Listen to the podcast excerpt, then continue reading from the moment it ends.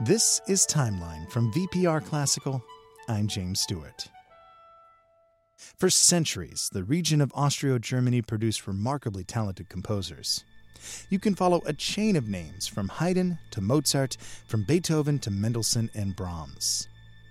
One of the last great composers of this line was Gustav Mahler.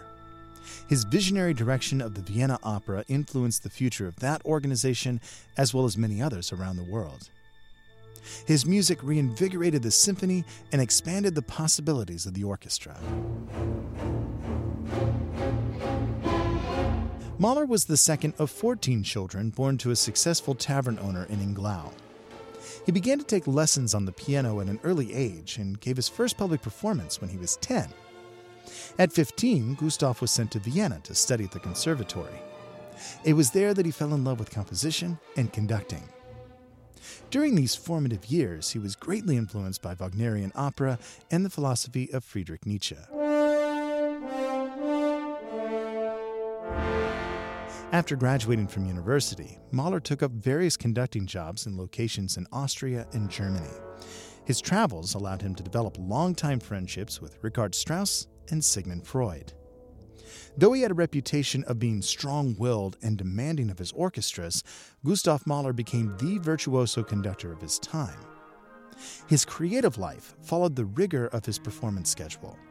He would sketch out his music during the break of the summer months and orchestrate these ideas during the theater season.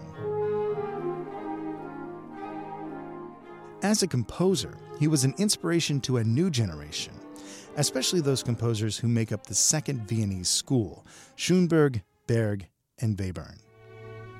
His most influential works are his monumental nine symphonies. He left a tenth unfinished. These symphonies were made possible by the inspiration and support of Mahler's wife, Alma Schindler Mahler, who was a talented composer herself and a member of an influential circle of artists. A wave of anti Semitic protest forced Mahler's resignation from the Vienna Opera in 1907. This was also the year he lost his eldest daughter to scarlet fever and was diagnosed with a heart condition that greatly limited his physical life. Nevertheless, he took up a position with the Metropolitan Opera in New York. He spent the next few years living part time in New York City and in Europe. He fell gravely ill in 1911 and made his last trip to Vienna. There, he passed away on May 12th, just a few weeks before his 51st birthday. Find out more about Gustav Mahler and follow the timeline at vpr.net slash classical.